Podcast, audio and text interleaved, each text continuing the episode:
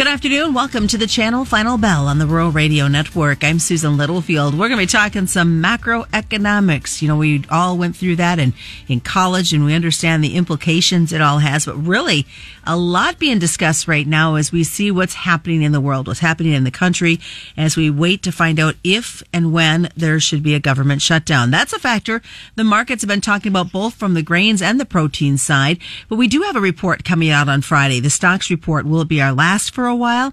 We're going to find out all those details along with China.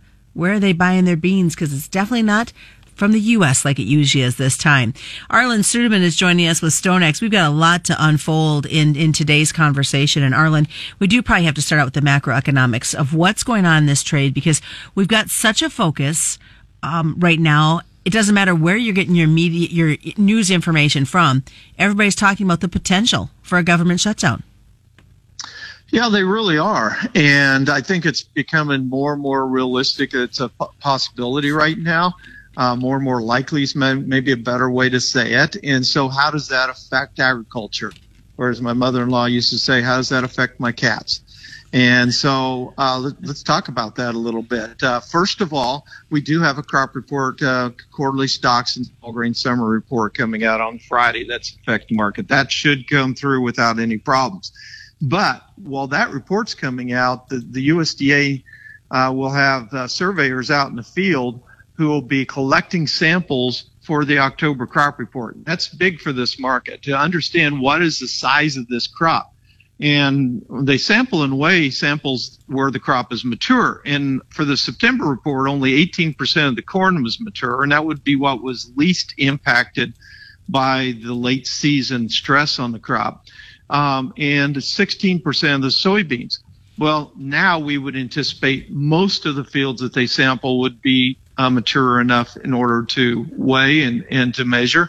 And so we would anticipate we would get much better results on what is the size of this year's crops for being reported on October 12th. If we have a partial government shutdown starting Sunday, those people will stop working. They'll quit sampling. They'll stop collecting. And so if we go back to 2013, that was the last time we had a shutdown that I recall at this time of year. We didn't have an October crop report. We had to wait until November to find out uh, what the data was on the crops. So that could leave the market kind of somewhat in a vacuum of information. We also won't have uh, the weekly export sales reports. We won't have the crop condition reports. We won't have export inspections reports. Export inspections will continue to happen, just like we'll continue to harvest animals at the at the slaughter plants as well. We just won't have the data reported, so the market will be operating without that data, and so it'll be subject to more volatility. Maybe the drift of the outside markets may be having a bigger impact on it. And then an aspect of it that I don't think is being reported on too much or really focused on too much is the impact that that's all happening on the outside markets that influences the grain and oil seeds. And we saw that really play out today. We saw 10 year treasuries just surge significantly higher today, trading to a new 16 year high, um, trading really up to about 4.64 percent after putting in a low uh, below 4.5% earlier in the day. That's a significant move for one day, especially in a new 16 year highs. That caused the dollar to surge to new 10 month highs.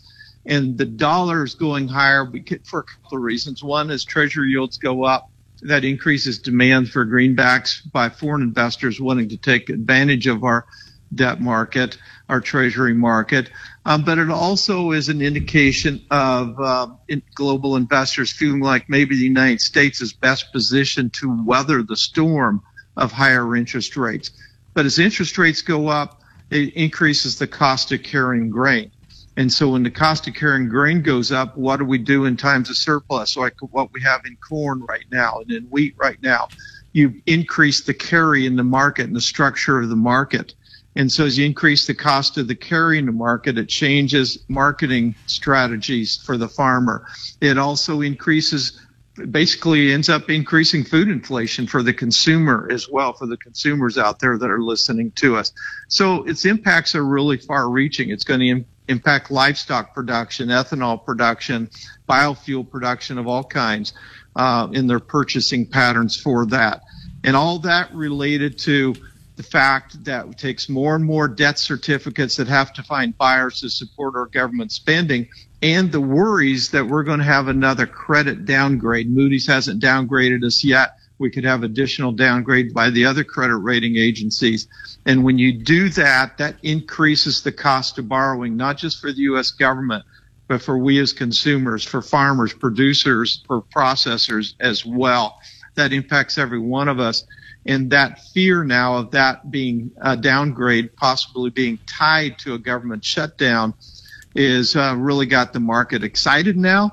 While it's being largely blamed on the Fed, I think this is a, a big factor in that as well. So before we head to break, uh, do you expect any surprises in this Friday's report? You know, I, I can pretty well predict if there's a surprise in a monthly WASDE report, crop report, what it'll be. But I found with the quarterly stocks reports that they just defy logic that's what I guess makes some surprises. But usually it's in the corn stocks number that has the highest frequency, and we can get some big swings in those stocks numbers versus what expectations are, meaning that either feed usage is much bigger or smaller than expected, depending on the, the move of the surprise, or there's just a total miss in predicting the size of last year's crop. But I do expect a small downward adjustment in size of last year's corn and soybean crops. All right. Well, stick around, folks. We've got a lot more coming up as we get ready for the second half of the channel final bell. When we come back, we're going to take a look at who's buying the beans. We know they're not being bought from the United States. So is it South America they seem to have the biggest focus on for China? We'll also talk about the struggle that continues to happen within the protein trades today. It's the channel final bell on the Rural Radio Network. Welcome back to the channel Final Bell here on the Rural Radio Network. I'm Susan Littlefield as we continue our conversation this afternoon with Arlan Suderman. Of course, Arlan is with StoneX and, you know, we're talking about the whole macro side of everything that's been happening on this front half. And, and then I kind of drifted over the thoughts of, of China and I noticed that the wires again been very quiet, but China's buying beans just not like that they usually do from the United States. Yeah, this is our peak selling time, our peak shipment time, really, as the new crop supplies come in. And we have seen a little bit of a pickup, but not like what we need to see happening. And it's largely because of the massive crop in Brazil that China has been really hoarding those supplies and bringing them in. Um, oftentimes about 2 million metric tons or about 75 million bushels per month more than what they're crushing. And they're crushing quite a few, um, but importing even more. So as we talk to our cash sources in China, um, and, and kind of get a feel for the purchases. We look at last week's purchases, really down only about eight cargoes of soybeans purchased last week. Um, that's down from about 15 cargoes the prior week. And the seasonal pace right now would be they'd purchase about 20 to 30 cargoes per week. So really slowing it down. They've nearly covered their demand for October. Uh, they've purchased about 11 million metric tons for shipment this month. About 40% of that is supplied from Brazil and Argentina at a time when normally the United States would supply the bulk of that. Uh, furthermore, China has committed about 4.3 million metric tons for November. That's nearly about half of what they need, so they still need to do some more buying. But about 40% of that was from Brazil that they purchased already there as well. So December and January, they haven't bought a lot. They really tell us what they're waiting to see um, is we believe they need to buy about 11 to 12 million more metric tons um, for purchase for then.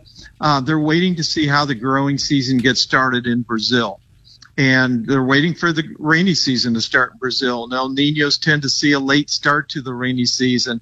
Uh, if, and there's some forecast models that say those rains are going to start maybe around this weekend or early next week. And if so, we'll see a rapid increase in planting.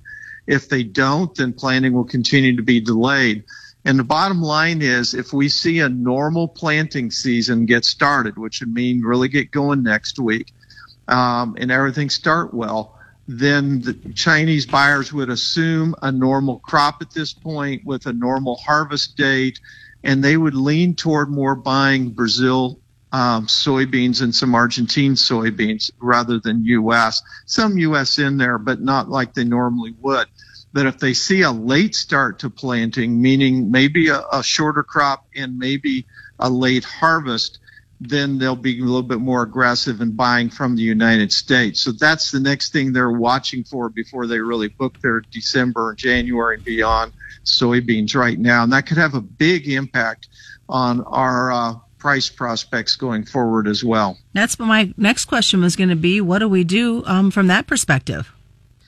Yeah, I mean, we're basically getting down to toward pipeline supplies right now, and uh, we can afford to lose some sort export demand because I think the crop's going to get a little bit smaller, and I think USDA is understating domestic crush. And we look at the amount of crush capacity that's opening up uh, for the current marketing year, new crush capacity. Investors want to see it uh, totally utilized and get a return on their investment. I see crush being maybe 75 to 80 million bushels above where USDA is at. So we could afford to lose some export business and still keep relatively tight stocks unless China really cuts back their purchases and then we could end up with a net negative and see stocks grow. So that's really going to be a key is what does China do going forward? That, as I said, will have a big impact on prices going forward. And I think we'll learn a lot here over the next 30 to 60 days. What are your thoughts on the struggle that we're seeing in this protein market? Yeah, as we look at it, uh, certainly fascinating the way we're going. Uh, cattle market this week, we had the big sell off yesterday, a lot of fund liquidation.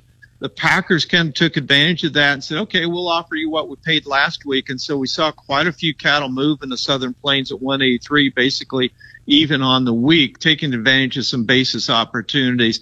Um, still waiting for things to really get going well in the north to establish the market.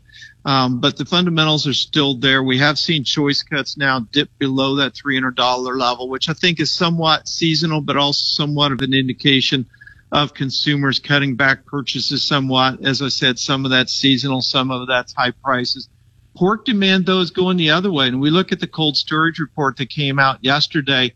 I think the surprise in that is beef supplies were down as expected. Pork supplies, though, were tighter than expected, indicating a little better consumer demand than what we had anticipated.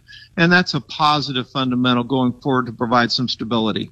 Lots of uh, great, strong information, Arlan. Best way for folks to get a hold of you? At stonex.com or over on X, used to be Twitter.